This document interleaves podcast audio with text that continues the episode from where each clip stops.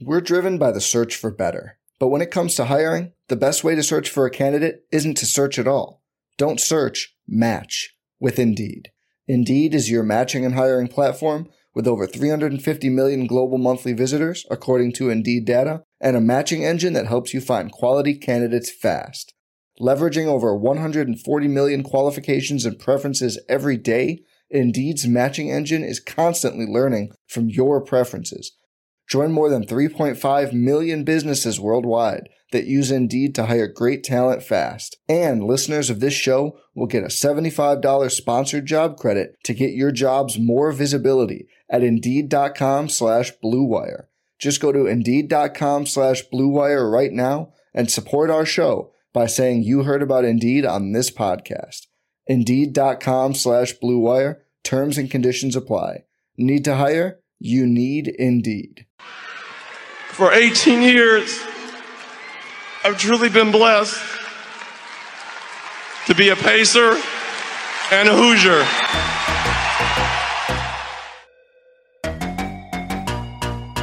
You're listening to Setting the Pace, your go to Pacers podcast with Alex Golden and Michael Facci. McConnell pushing again, gets underneath, finds Sabonis for the dunk and the foul. Caris LeVert, people don't realize how good he really is. Levert, skies high for the jam. Go. Brogdon for three. Boom, baby!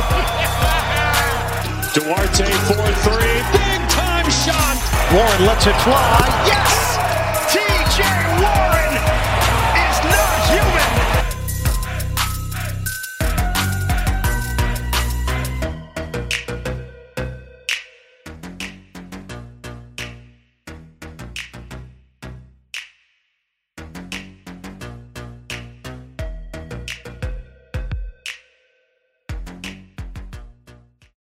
Welcome back to another episode of Setting the Pace. I'm your host, Alex Golden, and I'm joined today by the one and only Michael J. Facci. Facci, how's it going today, brother?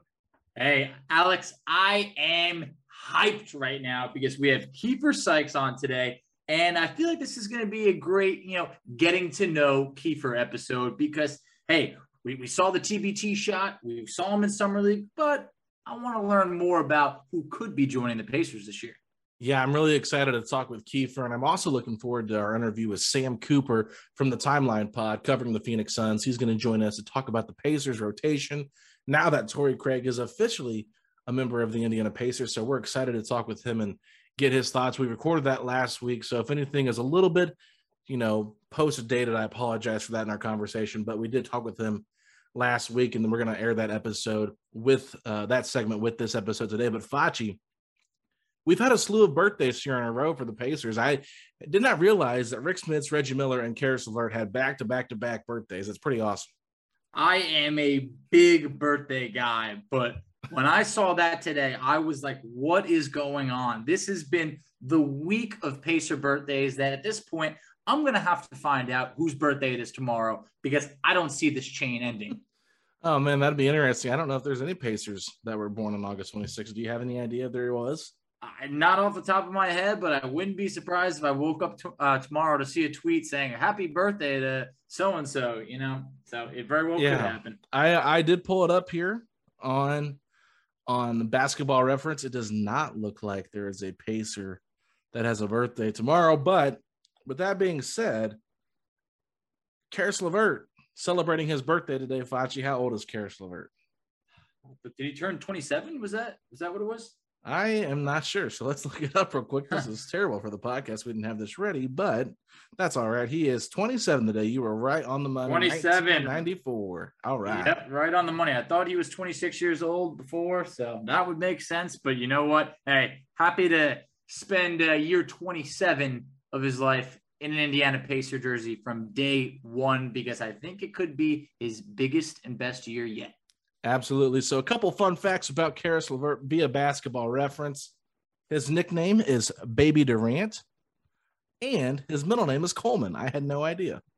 Oh, I mean, I heard Baby Durant before, but I also remember when, um, oh man, what's his name? Who was nicknamed um, Baby Westbrook that we cut last year from the Suns, Oh, TJ yeah. Leaf trade. Uh, Jalen. McHugh. Jalen McHugh. Yes. yeah, he was he was baby Westbrook. So you know we we got to pump the brakes on some of these nicknames. They're getting crazy. I'm waiting to see like baby MJ or something like that, where it's like whoa whoa whoa whoa. I don't know. I, I think Baby Durant is a little bit justified for Levert because he's at least a starter in the NBA. Like Baby Westbrook for Jalen McHugh, like that was a far stretch. Like, Fall yeah, it might a have couple been like, miles. Yeah, it could have been somebody else's Westbrook, not Russell Westbrook. But Yes. um, anyway, so Coleman though, I think that's an interesting middle name. I've actually never really heard that as like a first name. So um, I wonder if he's got relatives with that name or something. But who knows? But Caris Coleman Levert's birthday is today, so happy birthday, Caris, and happy belated birthday to the Dunking Dutchman, Rick Smits, and maybe the goat of the Indiana basketball, Reggie Miller. I know that I said maybe. Only thing, only reason I say that is because I know there are a lot of ABA fans that like some of those guys back then. So trying to be respectful to those, but definitely the greatest NBA pacer of all time, Reggie Miller. No doubt. You know, look, no disrespect to my guy Jermaine, but it is a clear cut. Reggie Miller is the GOAT for the Pacers, at least in the NBA, by far undisputed. 18 years with the franchise. You don't see it anymore unless you're truly a great. Yeah, I think that the Pacers have done him wrong by not giving him a statue outside of Banker, Completely Banker's agree. Life Fieldhouse. And with Banker's Life eventually going away because they did not renew their contract to be the name of the Fieldhouse, I don't know what they're going to do. But if they don't have a name, I think we should call it the Slick Leonard Fieldhouse, Facci. It's not a bad idea at all. I mean, Slick, just a true legend. I just feel like you got to find some way to honor him. Yeah. It means something, you know, not just like, a, hey, we're gonna give him, the, give his family this plaque. That's not gonna do it. No, it's it's not going to do it. But anyway, we got a lot to cover today. We got some good guests on, so let's take a break. We'll be right back after this. We're driven by the search for better. But when it comes to hiring, the best way to search for a candidate isn't to search at all.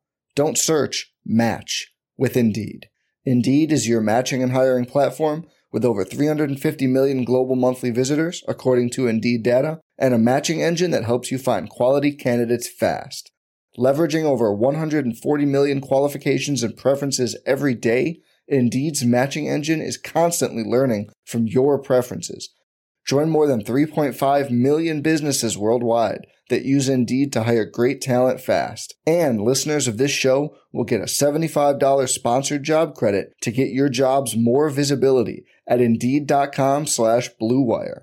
Just go to Indeed.com slash BlueWire right now and support our show by saying you heard about Indeed on this podcast. Indeed.com slash BlueWire. Terms and conditions apply. Need to hire? You need Indeed.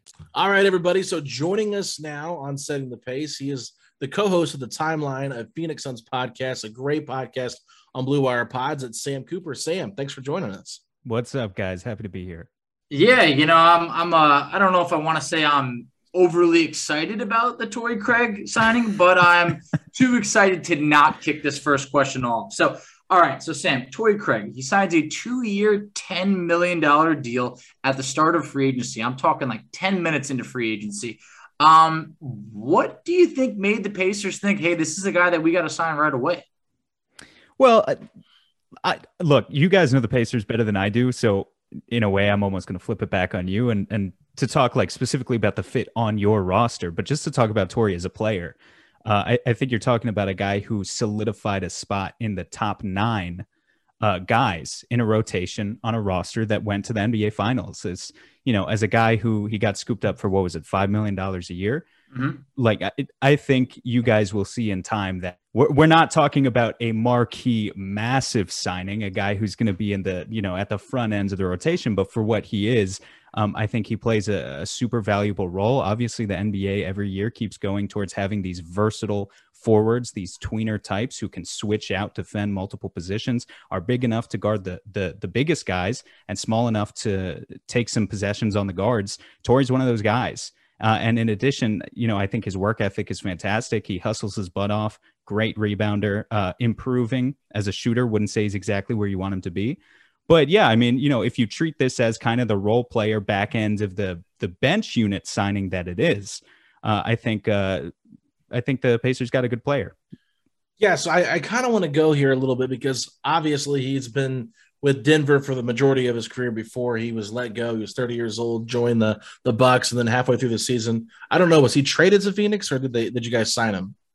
We got him for cash considerations, so okay. it was a trade, but it was a, they wanted PJ Tucker. That was like their big midseason acquisition as they were kind of gearing up. You know, it's always an arms race with the contenders, and they didn't have an extra roster spot, so they got rid of Torrey Craig for cash. Okay, gotcha, gotcha. So really, I mean, I'm looking at his numbers from last year, and in terms of three point percentage, right around 36, 37 percent, which is pretty good. I mean, it's not like 40 percent, which is what a lot of people are like. That's great, but you know, really shined. I thought in Phoenix was part of the playoff, you know, run on that bench was uh, was a contributor there can you kind of talk about how he impacted the Suns once he came over in that trade?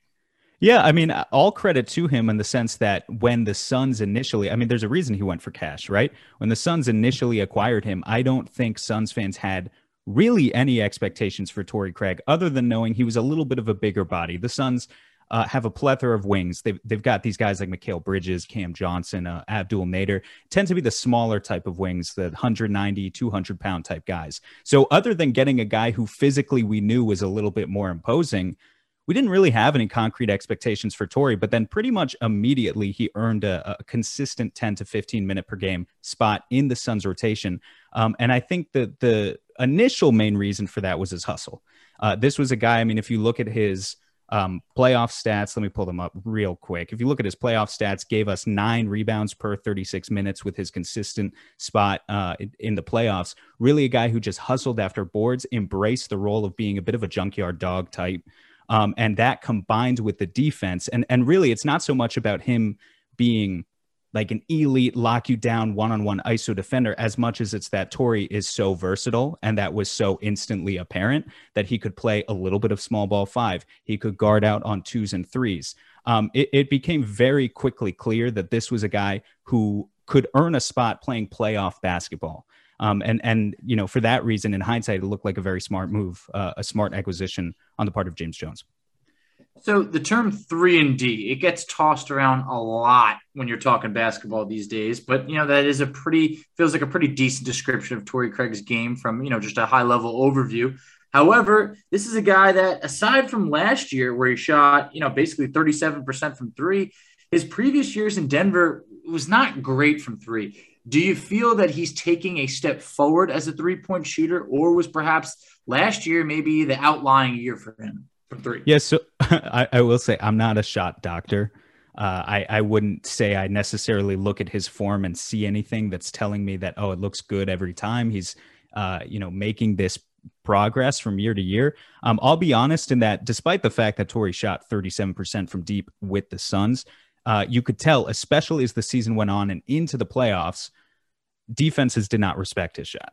Mm-hmm. Uh, in in playoff settings, there were times when it felt like maybe you wanted to play Torrey more. You wanted to play him 20, 25 minutes per game because of the defense, but you had to substitute him out for a Cam Johnson or a Jay Crowder instead because it felt like the Suns were playing four on five on offense. Now, to his credit, I think if you're getting left wide open and you can still hit 37% of your threes, you're doing enough most of the time, you know, maybe not in the NBA finals, but most of the time in most games, most situations to justify your place on offense, you're not damaging the spacing all that much. It's not like uh like uh Andre Roberson uh, you know, shoots 25 30% from deep situation. I don't think Torrey is that bad.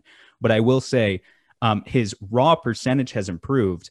We're to see. I, I think it's to be interesting to see this year if the respect factor has kind of caught up and if defenses have caught up to that fact and they're going to say now, okay, now we got to close out a little bit harder on him. We actually got to get a hand up because we know he can get into that 35 to 40% range. That's going to be the, the most interesting thing to see with Torrey because so far, at least from what I've seen with Phoenix, that respect factor wasn't there. One of the things Kevin Pritchard brought up in his end of season press conference was looking for a leader for this locker room. And TJ McConnell has kind of been that guy. Brogdon has kind of been labeled that guy over the last couple of years, but I know there's been some questions on whether Brogdon is the right guy for that for that position of leadership because of some of the things that have happened here in Indiana. I'm curious, is Torrey Craig?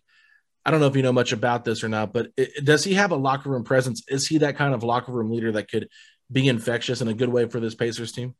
I will say I'm I'm not a reporter, so I'm I haven't had you know the locker room interactions with Torrey, but he he fit in perfectly into the Suns culture. You know, the Suns came from this situation of being a 19 win team just a couple of years ago, and in order to reboot the culture, I think for the past couple years for James Jones, their GM, it was critical to not get any guys uh, for whom the outside stuff could be a distraction and i thought Torrey played perfectly into that i wouldn't say he was the the most vocal leader i think he was in a bit of a strange situation you know he was kind of the last guy of the core to join coming in halfway through the season and of course when you have chris paul there and you have jay crowder there those are already kind of like you understand like those were the voices uh, the primary voices of Chris Paul is going to command the most respect in the locker room. But I do think the guys got along great with Torrey. I think they formed a real camaraderie. Um, you know, they were posting Instagram videos after the after the or on their stories after uh, you know some playoff series wins of like Torrey dancing with guys like Cam Payne in the locker room. I mean, these guys were just having a ton of fun on this run. Um, and I think he he was a well respected guy, understood his role, did exactly what was asked of him, and exactly what he had to do. Yeah, understanding his role is something that's very important when you are going to go on a run to the NBA Finals.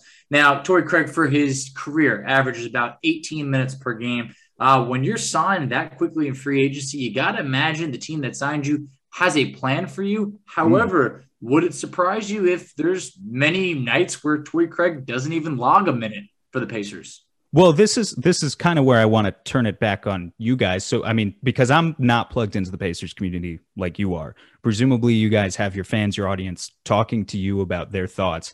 Um, maybe talk to me a little bit about what was the initial reaction from your end. Is this a puzzling signing to you? Because I think from a vacuum perspective, like the value is obviously there. I think Torrey Craig's a player who's worth $5 million.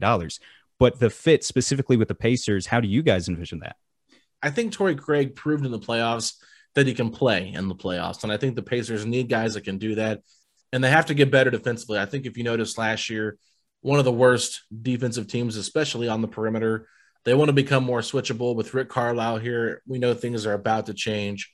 We're not sure exactly how they're going to change, but it can't be any worse than what Nate Bjorkgren tried to implement last year in his one season as a Pacers head coach. So I, I think when Torrey Craig was signed, everyone was like, really? Okay. Like I think everyone saw his name flash up as a as a like a Woj tweet or whatever that Torrey Craig was signing and just kind of like skipped it and then went back and said Indiana Pacers. Like what in the world? Um, I think it came as a bit of a surprise only because I think a lot of you a lot of people view him as a two or a three, and that's a that's where the Pacers are kind of loaded at right now in terms of roster depth. But if they view him as a four, oh, I yeah. could see where it makes more sense because right now the only small ball four they really have on the roster is TJ Warren, another former Phoenix Sun.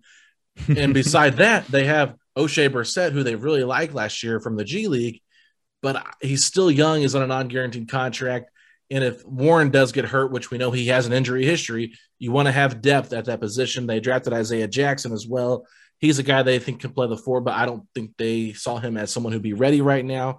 So I could see him playing some of that that four, some of that three, but it's just going to be difficult to see how Carlisle uses all these guys. Because if you look at the Pacers roster overall, it's probably about 12, 13 deep on guys you could actually make a case for getting rotational minutes. And I, I just think Craig's going to come in there and, and make this a more competitive camp. And you know, sometimes if you're trying to take the next step into really becoming a, a, truly competitive playoff team, I think you know that's that's a good thing to have. That's a good problem to have. But it does beg the question: uh, what exactly was Torrey told? What was his agent told going into that negotiating process? Um, what what is the role going to be there for him? I will say he is absolutely a four. He's not a shooting guard um, at okay. all. So he he's he's a three four tweener, kind of the classic type. You mentioned T.J. Warren. I'd say he's he's like a T.J. Warren. I will say also the Suns did play him a little bit at small ball five.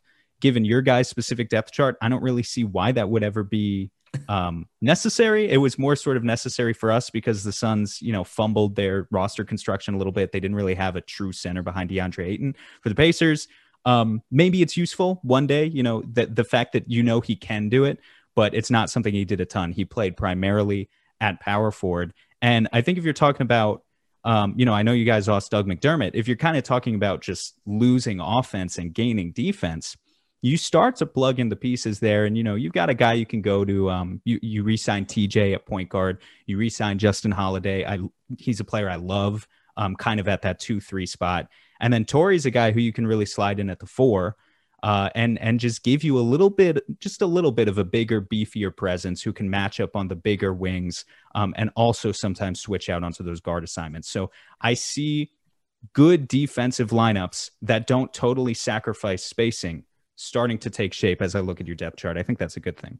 No, it definitely is. I like the idea of him as a backup four rather than a three because it's it's such a log jam at the two and three right now. And the Pacers made it known that they wanted to get better defensively, and I think that served um, you know its purpose when they drafted Chris Duarte, Isaiah Jackson, guys that were all defensive players, and then you bring in Torrey Craig. And I was just curious, do you think the fact that maybe he had you know went undrafted, had to go to Australia, produced over there. He was defensive player of the year in the NBL. Do you think maybe all of that kind of um, helped him carve out his role and his kind of a, the chip on the shoulder when he came over to the NBA? Absolutely. I mean, the fact that he's gotten to the point that he has being in the rotation for an NBA Finals team, even if obviously the Suns didn't win, um, is impressive given where he came from. I mean, Torrey was 27 years old by the time he finally got his chance in the NBA with the Denver Nuggets. That right there, you mentioned, uh, or I, I mentioned PJ Tucker before. I think Tucker was exactly the same age when he first got his NBA shot. Obviously, PJ's pretty damn old now. Um, but Torrey feels like a player kind of in the same mold. You know, he's 30 years old. He he's kind of a veteran, but it doesn't always feel like it because he hasn't been in the NBA that long. But he's hungry. He will embrace his role. He will embrace exactly uh, what you ask him to do. Um, and I think he's going to be a guy who sticks around in the NBA for for a while.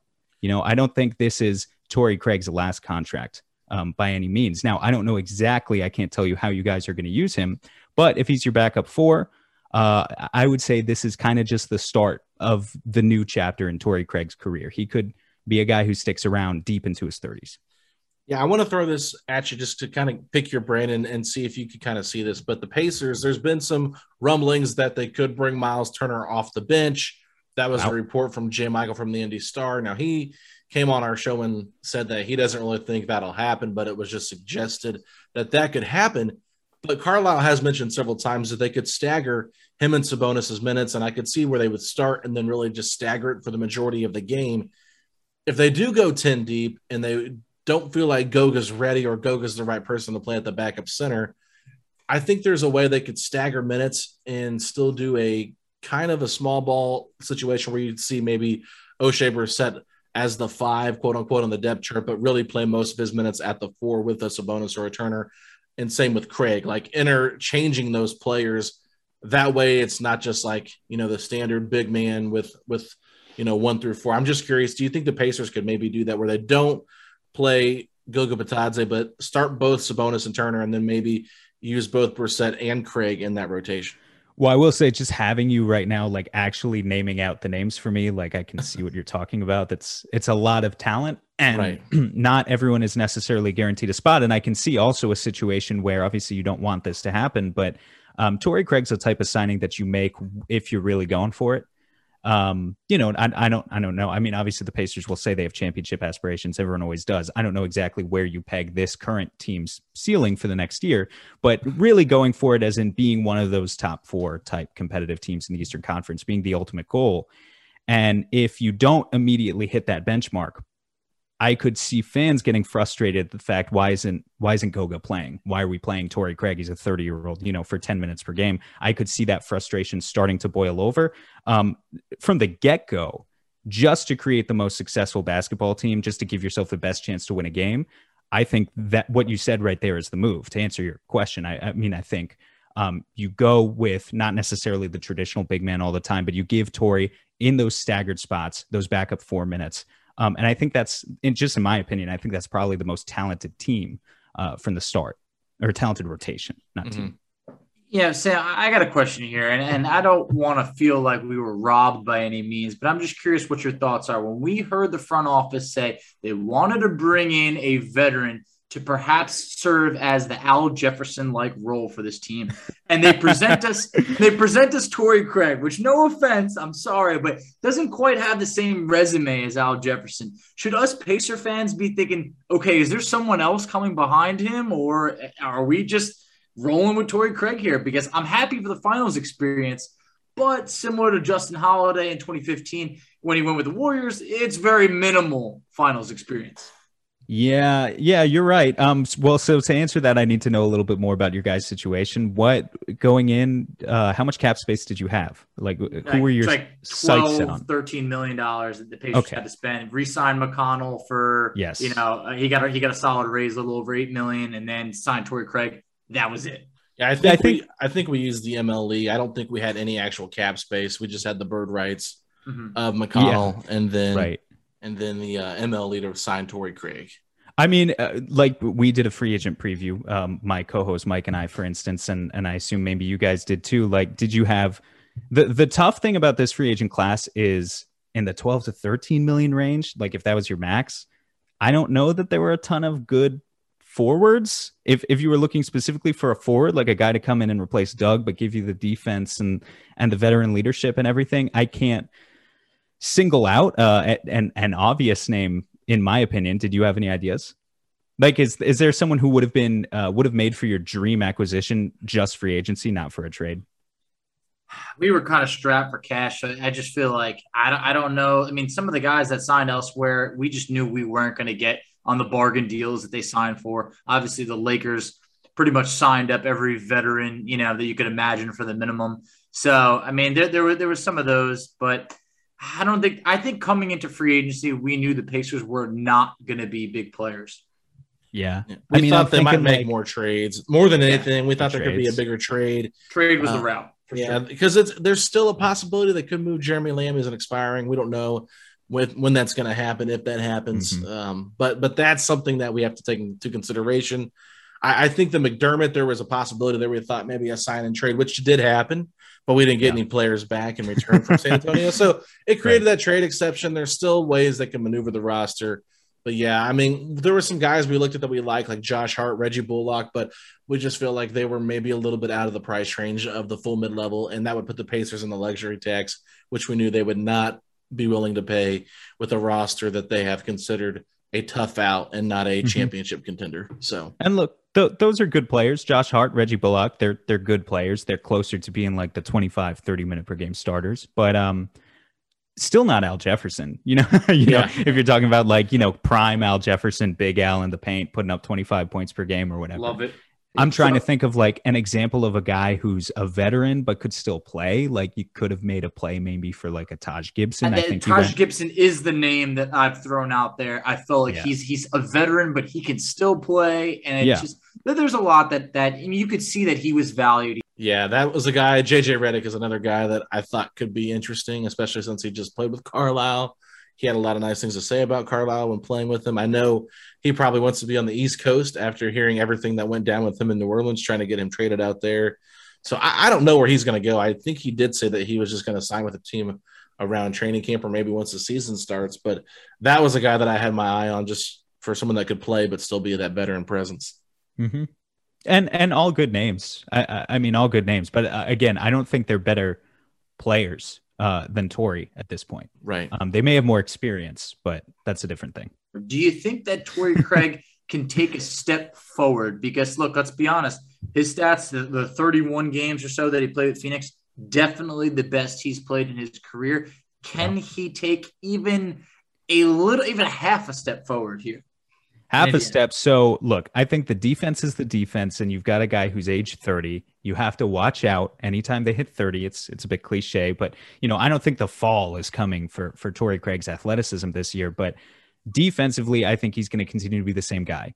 On the boards, he's awesome. He's going to continue to be the same guy. So where he can take a half step forward, can he get that three point shot up to a consistent 37, 38%? Even if defenses are ignoring him, even if he's wide open, if you can hit that, you justify your spot on the floor. Um, I would also say Torrey's like a decently good decision maker. He's not someone you want to get the ball and attack closeouts and like make a ton of decisions and be like a, a secondary or tertiary playmaker. But if you look at his stats, you'll notice he basically never turns the ball over. He doesn't get a ton of assists, but the assist to turnover ratio is still really good. And so occasionally he will surprise you and he'll attack a closeout. He'll make the right read. Uh, if he can continue to build on all of that stuff, like he's just a smart player. And I think he can fit into basically any system, especially Carlisle's. So I would say, why not? There's definitely a chance that he takes another step. Absolutely. I mean, I, I think that he's actually going to be a player that does contribute. I think if you go back and look a couple years ago, the Pacers brought in Justin Holiday and McConnell to kind of be, you know, third string players to really push some of the young guys. And they ended up taking their minutes and look at them now. They've had bigger spots in the rotation. I don't know if he'll outdo Chris Duarte, but I think there's a possibility he could make Carlisle feel more comfortable playing him over Oshae Brissett because I think Oshae Brissett offensively peaked, but his defense was a little bit uh, of a weakness last year. If you watch him of his game, I think that could be where Torrey Craig gets the edge on Oshae in terms of those minutes at the backup four, which I know a lot of fans might not be happy with, but I, I think Craig defensively could help this team be better overall. So that's all I have to say on that. Sam, I know it was an incredible run for your Suns this year. Oh yeah. Unfortunately, no championship. I was rooting like crazy for Chris Paul, Monty Williams. I really, I didn't have, I didn't care that much who won because I like both teams as an, you know, a guy that wasn't invested in either franchise that much. But I just got to say, your podcast did amazing during that time. I was really enjoying listening to you and Mike and awesome stuff, man. I, uh, I, I'm really hoping the Suns team bounces back and has another prove it year. Appreciate that, Alex. I hope you're not lying about the uh, rooting for Chris Paul and Monty Williams. And even if you were, it honestly it wouldn't have been a big deal. I during that series never found myself at a point, even when we started going down, of like, ah, God, I hate the city of Milwaukee so much. Like I just thought it was yeah. a pretty clean, pretty clean series. And um, yeah, it's been fun to get a bit of a break from it though. Yeah, not gonna lie, but new season starting up before we know it, huh, guys? Always. NBA does a great ready. job of keeping you keeping you involved. Absolutely. All right, Samuel, where can the people find you at on social media and where can they find your podcast? Yeah, uh, so our podcast is the Timeline of Phoenix Suns podcast. It is also on the Blue Wire Podcast Network. You can find us anywhere you listen to podcasts. We also have a YouTube channel by the same name. And I am on Twitter at S Cooper Hoops. If for any reason you're looking for a Suns voice out there, uh, come on over and give me a follow. Appreciate you guys again for having me on. All right, everybody, joining us now on Setting the Pace is the one and only Keifer Sykes, who just had a really fun summer league with the Pacers. Keifer, how you doing, man? I'm doing well, man. Back in Chicago, uh, played in Australia this year. Uh, obviously, been on tour this summer with basketball, so just happy to be home with family. Uh, you know, finally after a long time, and uh, yeah, just being back in the city, man. I love being here. On tour is truly what it feels like, Keifer. I'm not sure if anyone has ever lived up to the term "man of the hour" quite like you but you sank the game winning three for Boeheim's Army to win the TBT and a million dollars. But Keifer, I need to know did they leave us in the dark that whoever hit that shot was also playing for a contract with the Indiana Pacers? Because it felt like it came instantaneously. Well, I mean, the only person that had that pressure was me this whole time. but uh, yeah, the TBT was fun. I mean, I, I thank uh, Syracuse and all those guys for the opportunity um, to get it, get a chance to play, you know, in, in my country. And uh, yeah, for us to win six games and win, you know, people forget that uh, you know, just because I hit the big shot, that we had to win six basketball games, you know, NCAA tournament style. So um, that was really strong, and to get all of that, those games on ESPN, and just to to get all of that, um, a little bit of attention. Uh, you know, I, I didn't even expect it. Um, you know, I didn't expect the, the the shot to happen so dramatic. And uh, you know, I had previously signed with the Pacers, like I said, like a couple days before. So um, you know, it was it was a little bit of pressure for me just to want to play well because I knew that I would be with them for summer league and that I was coming into mini camp late. But um, like I said, I mean everything aligned really well and was uh, you know, picture perfect. And it was just a unbelievable moment and just a miracle moment that me and my family was able to share and then I'm gonna remember forever. But uh, just amazing how it led into, you know, what was next for me with the exhibit 10 with the Pacers. And um, you know, that momentum helped me play well in the summer. So, man, it's just been an unbelievable journey, man. It kind of just seems like, you know, all of my hard work is, you know, finally paying off. You know, it, it took a lot of reps to hit, hit that shot. You know, I hit that shot a thousand times, a million times, but uh, this time it was worth a million dollars. well, that's that's a million dollar shot right there. So yeah. it was a really cool story, and I think all the Pacer fans were excited to see you, especially the news breaking after you hit that shot too. So mm-hmm. you sign that exhibit 10, you you go into the mini camp, get ready for summer league. Tell me a little bit about that process and what that summer league mini camp was like and playing under the coaching staff uh, led by Mike uh, uh, Weinar. Uh, I mean, the summer league, it was amazing. It's always a, a, blessing to get an opportunity to play in the NBA summer league. And uh, like you said, man, um, that story was just cool, you know, for, you know, Indiana, how they, how passionate they are about basketball and, how they value genuineness and hard work, and um, you know that's that's that's what I'm all about. Obviously, from my resume, from my journey. Uh, I just want to be respectful and just professional as possible. So um, to finally get on the NBA stage, like I said, with the Pacers, with them being close to home, uh, I just wanted to represent myself and represent the franchise as best as I could. And uh, you know, it's, uh, it's an unbelievable franchise. Just made the playoffs. A strong team, strong players, and um, you know, new coach Rick Carlisle. You know, champion. Um, you know, played with some of the best players. Uh, one of the best coaches. Uh, it's, just, it's just been just unbelievable for me. It's just a, a, blessing for me just to even have that opportunity. Uh, I've played summer league uh, three times before, but just as a free agent. So for me to play this time, you know, with this uh, Exhibit 10 contract, and for me to look over to the side and you know see the coaches and see the GM, um, it was just motiv- just motivation for me to uh, just play well and just put on good performances and you know lead. And I was kind of one of the older guys, just being a veteran presence for us, and uh, you know we were able to you know get rolling on on the back end, but um, it just felt so good to to be in that position. Like I said, where before I was a free agent playing with um, so much pressure of all the 30 teams watching, uh, teams abroad, things like that. But um, you know, it felt good to play for a team that's close to my home and just to be able to settle in with summer league. Um, I just looked at it as opportunity for them to see me, and that they'll be able to see me a bit more um, up in training camp you know, Keifer, I very much admire admire your grind. I mean, you like you mentioned, you were with the Cavaliers in the summer league before, the Spurs, the Golden State Warriors. Well, this time I feel like you really put it all together and put together a real good summer league. I mean, on on the summer league season, while it was you know a short season, 55% shooting from the field, 43% from three. But what I really admired most is that in your starts, when you had a bigger role, you stepped it up and you produced even more, shooting 62% from the field in all three wins for the Pacers. Now, a recent article came out from J. Michael, who was covering the Pacers up until just recently. He mentioned that keep your eyes on Keifer Sykes as a possible dark horse for that third point guard role, as he's, quote, a Carlisle guy. What does that mean to you? Because I can tell you it's a great thing. Um, like you said, uh, obviously Rick Carlisle have had have had uh, small guards, and small guards have had success with him. Um, you know, to be in a position where yeah, this team needs a third point guard, um, it's just a blessing. And then yeah, man, the summer league, um, it, it, it, was amazing for me. People don't understand how hard it is to play uh, summer league basketball. Like you said, to try to um, you know show these teams everything you got in just a, such a short time, such a such a short stint, such a you know short season. Um, it's very difficult. You know, all the guys have the same goals, the same aspirations.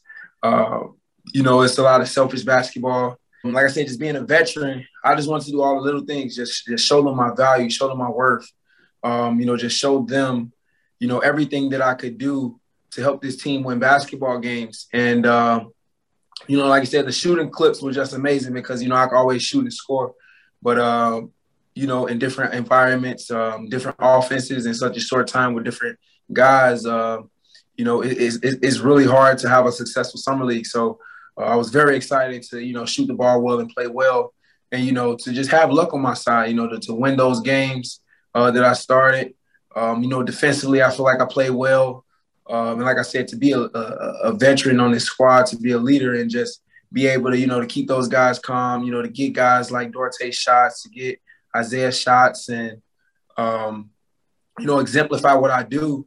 Um, it, it, was just fun for me and, and, a, and, a, blessing for me to just, you know, put put my game on display because that that is what I do. Um, if you, like you said, if you've seen my journey of since I was a kid, man, I do whatever it takes to win. You know, I've won at the high school level.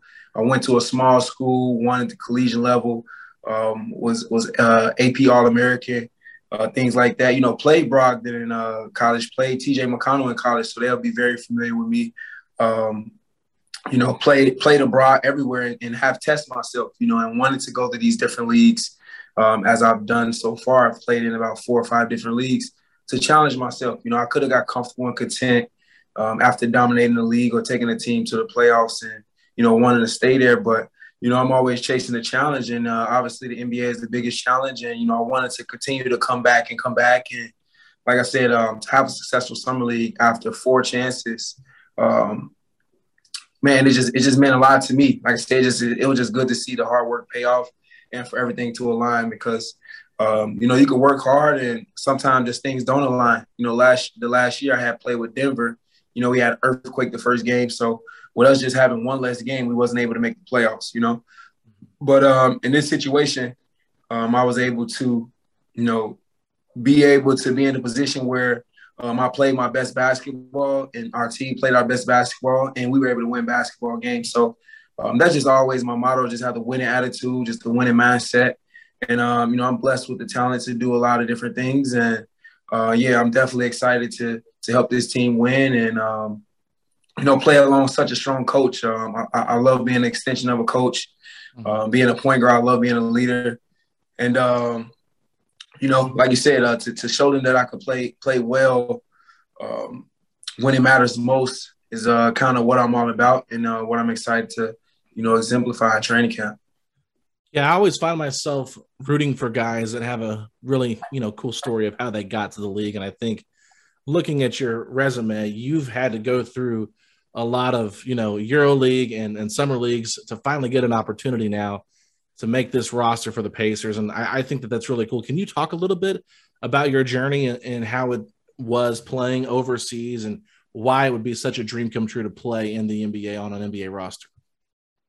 Oh uh, yeah, I mean it's a dream come true for me. Um, it'll be a dream come true because I mean I'm excited to, you know, tell these kids, you know, how hard it is. Uh, it's very hard. It's, it's, super hard. You know, a lot of people nowadays, once these kids get a mixtape, once they get in high school, or even before that, and then even in college, they just telling these players how good they are and that they're professionals. But like you said, I had to climb up every rank. Uh, I had to continue to just build my game and mold my game to where um, it looks really polished, to where I had to study the film to get my game better, to get my shot better, to get my handles better, to get my vision better, to get my left hand better, to get my timing better, to get my defense better, to get my off ball defense better, to get my leadership qualities better, to just everything that it takes to winning. And um, I feel like to get up to this point, um, everything has been a progression. Um, obviously, when I came out of when I entered college, um, I wasn't ranked or anything like that. And um, I worked really hard to, to be one of the top players in the country and uh, work my way to have 20 NBA workouts and, um, you know, go to the NBA combine and all of these things and still, you know, end up undrafted and uh, go to a team for summer league and automatically go to a different team uh, for training camp in the Spurs in my rookie season. So um, for me, uh, you know, it's a grind. I, I like to tell them that it's hard, but I felt like at the moments it was just learning, you know, just just just learning stages, and I was just building everything brick by brick. You know, like I said, the first, you know, my favorite player was LeBron James. So to go to get picked up by Cleveland, and then to go to a, a great program like the Spurs, and then I have kids, so to have to go overseas and then come home and just hold this dream close to my heart with people saying, you know, you're too small, you'll never make the NBA, you're already going overseas and you know have to continue to train with the mindset of going to the NBA and balance taking care of my kids and then having to go back overseas to the second division because they said I have to prove myself in Europe where I took uh, about 15k a month less, uh, you know, per month per month um, on my team just in Korea my first uh, year abroad where we won a championship. Um, things like that were hard. Um, then to go to the first level, uh, my team goes bankrupt. I play really well, and um, you know, when I feel like I was ready to go to the Euro League, but didn't get really get, didn't get any offers because guys that you know come from the NBA or you know have whatever on their resume gets the first nod rather than guys like me that I feel like work my butt off and have the talent. So then I ended up going to China, where it's super hard to survive over there. You playing with high level NBA players that year. It's Jeremy Lamb, Lance Stephenson, uh, guys that played at high level NBA champions. Uh, you know, Sean I mean, Stephon Marbury. I mean, the list goes on. NBA names that play in China, and I end up getting cut. Um, you know, being one of the leaders in, in scoring, I end up getting cut just because my team wasn't really good. We were losing. And then to finally get into the Euro League and then, you know, get hit by COVID, you know, all of these things can be discouraging. Uh, you know, spending all that time overseas, uh, three, four, five years without my family, uh, just this previous year in Australia, uh, just playing without my family, uh, because they couldn't let anybody in due to COVID. Uh, all of those things mentally, uh, you have to be mentally conditioned. You have to have that mental fortitude.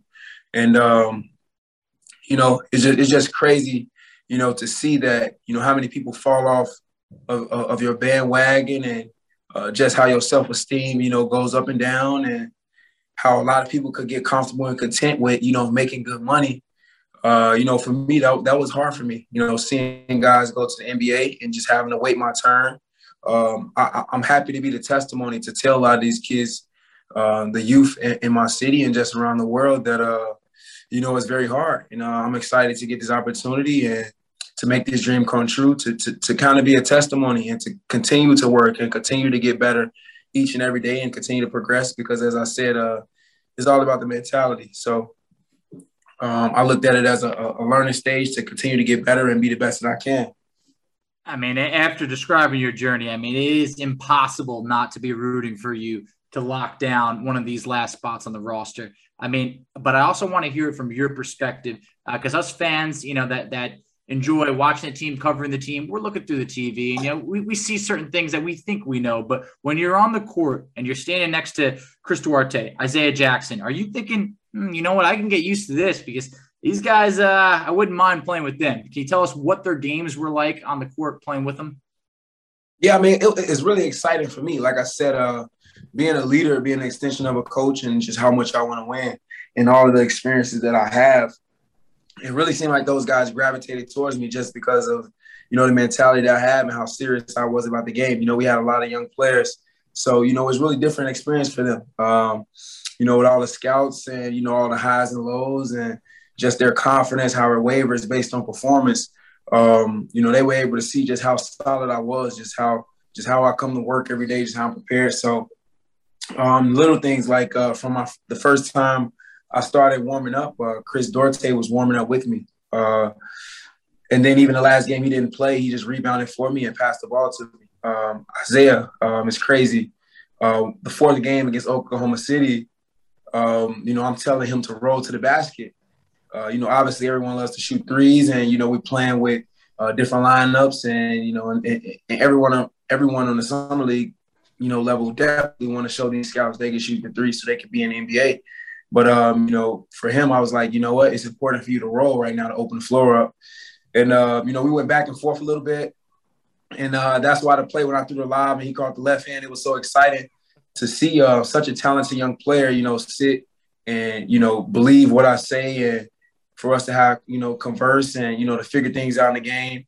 Um, that was cool, and yeah, that though you know playing with those two did make me feel like okay, you know, obviously we both talented. All of us are talented. We can make shots and make plays, but uh, you know, we could work together. I can help them and they can help me. And uh, you know, I would say things like that, you know, made me feel more um, like I belong, you know, because I'm I'm 100% that I can help Chris and help Isaiah. And, um, you know what I'm saying? We can, we can definitely help each other. And uh, that's what the game is about, you know, teamwork, chemistry, um, just, just as, you know, going through the positive and the negatives and uh, having someone that could face that confrontation um, to do whatever to make them better and make the team better. And uh, that's what I'm all about, man. And uh, those type of things were, were, were really excited for me. Like I said, with me being older and being 27, and yeah, feeling like I'm ready to be on the NBA level. I mean, it was cool to just guide them and mold them, just you know, game by game, or just the little time that we was able to spend. And uh, definitely excited to be a part of this and continue to get to get, continue to get better. Yeah, there's no doubt about it. I could I could tell just watching some of those games how you were being a leader out there on the court, and I'm hoping that translates as you get this opportunity, and maybe you can show that a little bit in training camp, running whatever unit you run. But I want to know a little bit more about Keifer Sykes off the court. What are some things that you enjoy doing in terms of hobbies or interests, or, or maybe music that you like, favorite TV show, mm-hmm. favorite movie, any of that stuff? Just kind of get us a, a behind the behind the scenes look at who Keifer Sykes really is. Right. Uh, it's crazy. Uh, if you want a behind the scenes look, it, it, usually people know more about me than I know about them because I have a documentary on uh, Amazon Prime called Chi-Town. So it um it pretty much documented my life from uh, the end of my junior year of high school to about um, after my senior year going into the draft.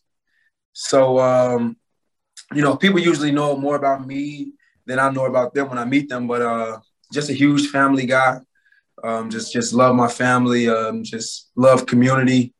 Um, grew up in a big family. Um, and things I like to do is just uh, really just relax. I mean, I'm, I'm, just so crazy about basketball. I really use all my time to get better. Um, you know, if I'm not training, I'm trying to do some physical therapy or I'm lifting weights or um, I like to read a lot of books. Um, that helped me a lot being abroad and, you know, being on different time zones where, you know, sometimes I can't speak to family. I would just, you know, uh, like to read books. I like to do yoga pretty much every other day.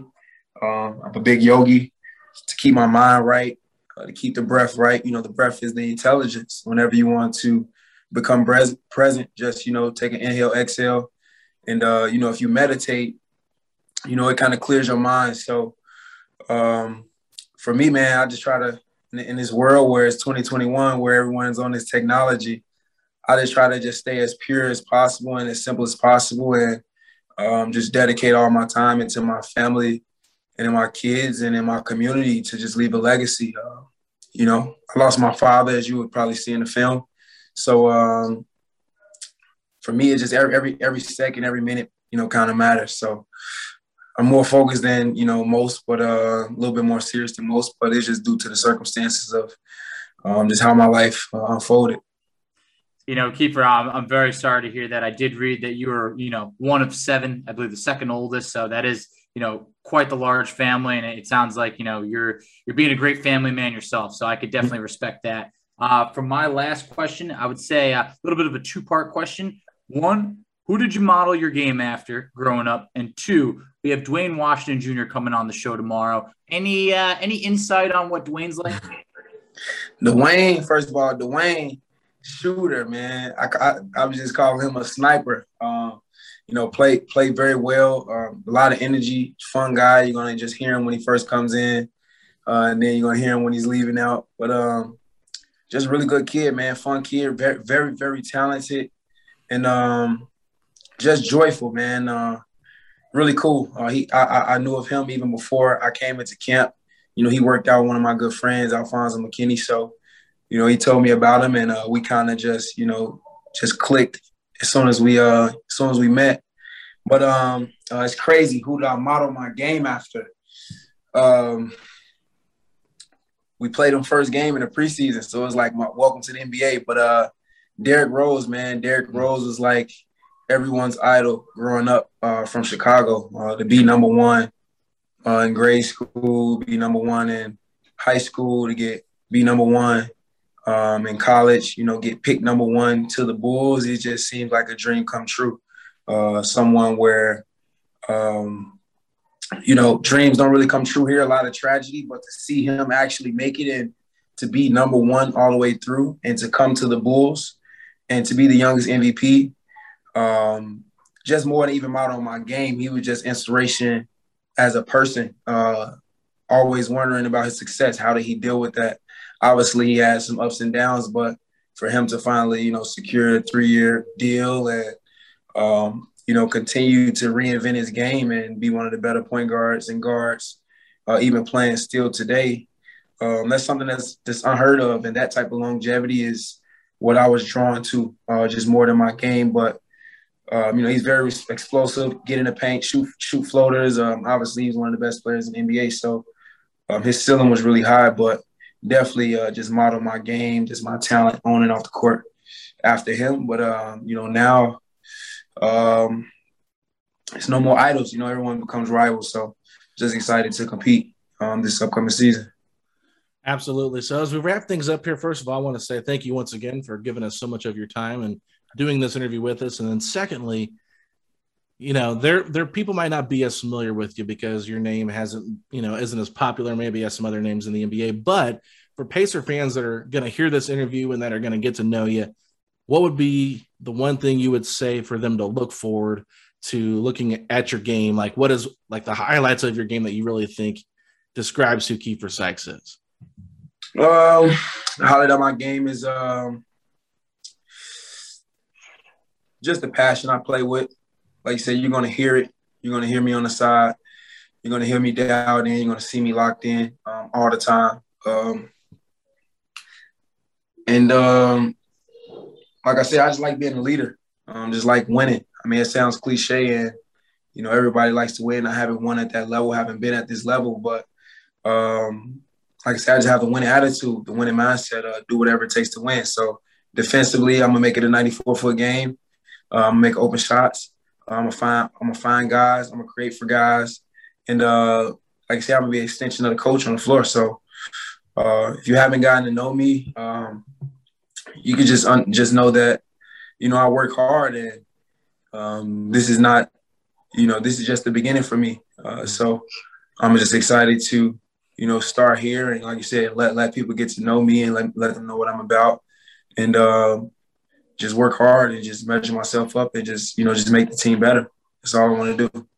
I can promise you that the hours, the countless hours that you're putting in, it's showing. So I'm rooting for you. I know Alex is, and the rest of the fan base is behind you. Uh, Keifer, as we wrap up, tell everybody where they could find you on social media. And I know you have an awesome non for profit going on that I'd love to hear more about. For sure. Uh, you can find me on social media at K Sykes YB28.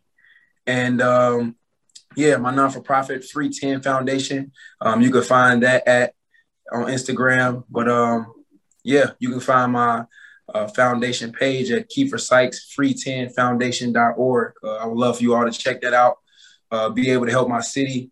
Um, the initiative is to help uh, these kids that lost their parents to gun violence and these kids that lost their parents to uh, mass incarceration, of their parents being incarcerated for whatever reason. Um, you know, these kids are left behind without a parent and without those uh, resources and just that, that nourishment and just that nurture that they need to become successful. And that's what that's what created a negative cycle, you know, in our inner cities, um, with, especially with poverty, with COVID. Uh, these kids need a lot more than ever. And uh, you know, I have my summer camp all of this week. Um, like I say, you know, I won the TBT and uh, instantly started executing and just giving back to my community. So, you know, I would love for you all to just help Chicago, help the city, and just check out the website and um, just check out the film. Um, you know, I just have a lot of things going, and I just want to be the best that I can, and uh, we'll love to have help. So I appreciate you. Awesome. Thanks a lot, Keifer. We appreciate it, and we'll be behind you every step of the way. All right, Facci. Long-winded episode today. We had Keifer Sykes on and Sam Cooper, but I thought it was a really good episode with some good content. Always good to hear from the players themselves. And then, of course, our guy Sam Cooper over the Timeline Pod. Really enjoyed his insight on Torrey Craig. Yeah, no, definitely. I think for Keifer, I mean, it really takes you into the true journey of just how hard it is to get to the NBA. I mean, we, we look at it, we just think that everyone on that floor, like, oh yeah, you know, they're all good. There's so there's such little spots available that I mean, Keifer, someone for the last few years has been trying to get back to this opportunity. I think that it really shows that he's worked on his game a lot because he had opportunities in, I believe it was 2015, 2016, 2017. And here he is in 2021, knocking on the door for a roster spot with the Pacers. Yeah, you can definitely tell he's motivated by how he responded to a lot of our questions. I thought the most telling thing was whenever I asked him what he likes to do for fun, he really didn't have too much to say. It was more so basketball is my life and this is what I'm dedicated to right now. So I think you can tell by just that comment alone how serious he's taking this opportunity. So I wish him nothing but the best. It's going to be a fun and an exciting training camp. I think there's a lot of good, talented players on this roster. Not sure how they're going to be, you know, in terms of where they fall out in the Eastern Conference because I think there's a lot of talented teams out here. But I think with Rick Carlisle back, with everything going the way it's going, I'm excited to see where this team ends up, Facci, at the end of the season. I really am because I just feel like they put an emphasis on defense and it shows. I mean, you can tell every player the Pacers have brought in has what feels like, for the most part, a defensive identity. Um, and I just feel like that's what the team needed. You know, they, they really do. I think that they're you know, while they haven't been able to stay healthy, uh, I think that it's a new season. It's a new yeah. season. So I think that there's been enough change that I think it's going to reflect in the win column. I really do. I, I agree, Facci. So now that we're wrapping up the show, where can the people find us at on social media? So you could find us on Twitter at Setting the Pace 3. You could find Alex on Twitter at Alex Golden NBA. I could be found on Twitter at underscore FACCI. And you could find us on Instagram at Pacers Talk. And if you think Keifer Sykes is worthy of the keys to the third string point guard position, say these three words. Let's go, Pacers. This is Keifer Sykes, and you're listening to Setting the Pace.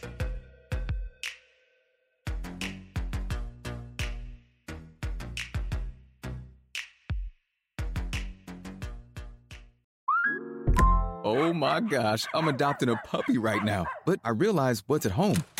Oh no, I have nothing. Well, except unconditional love. But yeah, no crate, no pee pee pads, no dental chews for his little puppy teeth. Before I doubt myself as a new parent, I just get Instacart to deliver everything from PetSmart. Easy, just like raising a puppy is gonna be, right? Get Pet Essentials from PetSmart with Instacart. Visit instacart.com to get free delivery on your first three orders. Offer valid for a limited time. $10 minimum per order. Additional terms apply.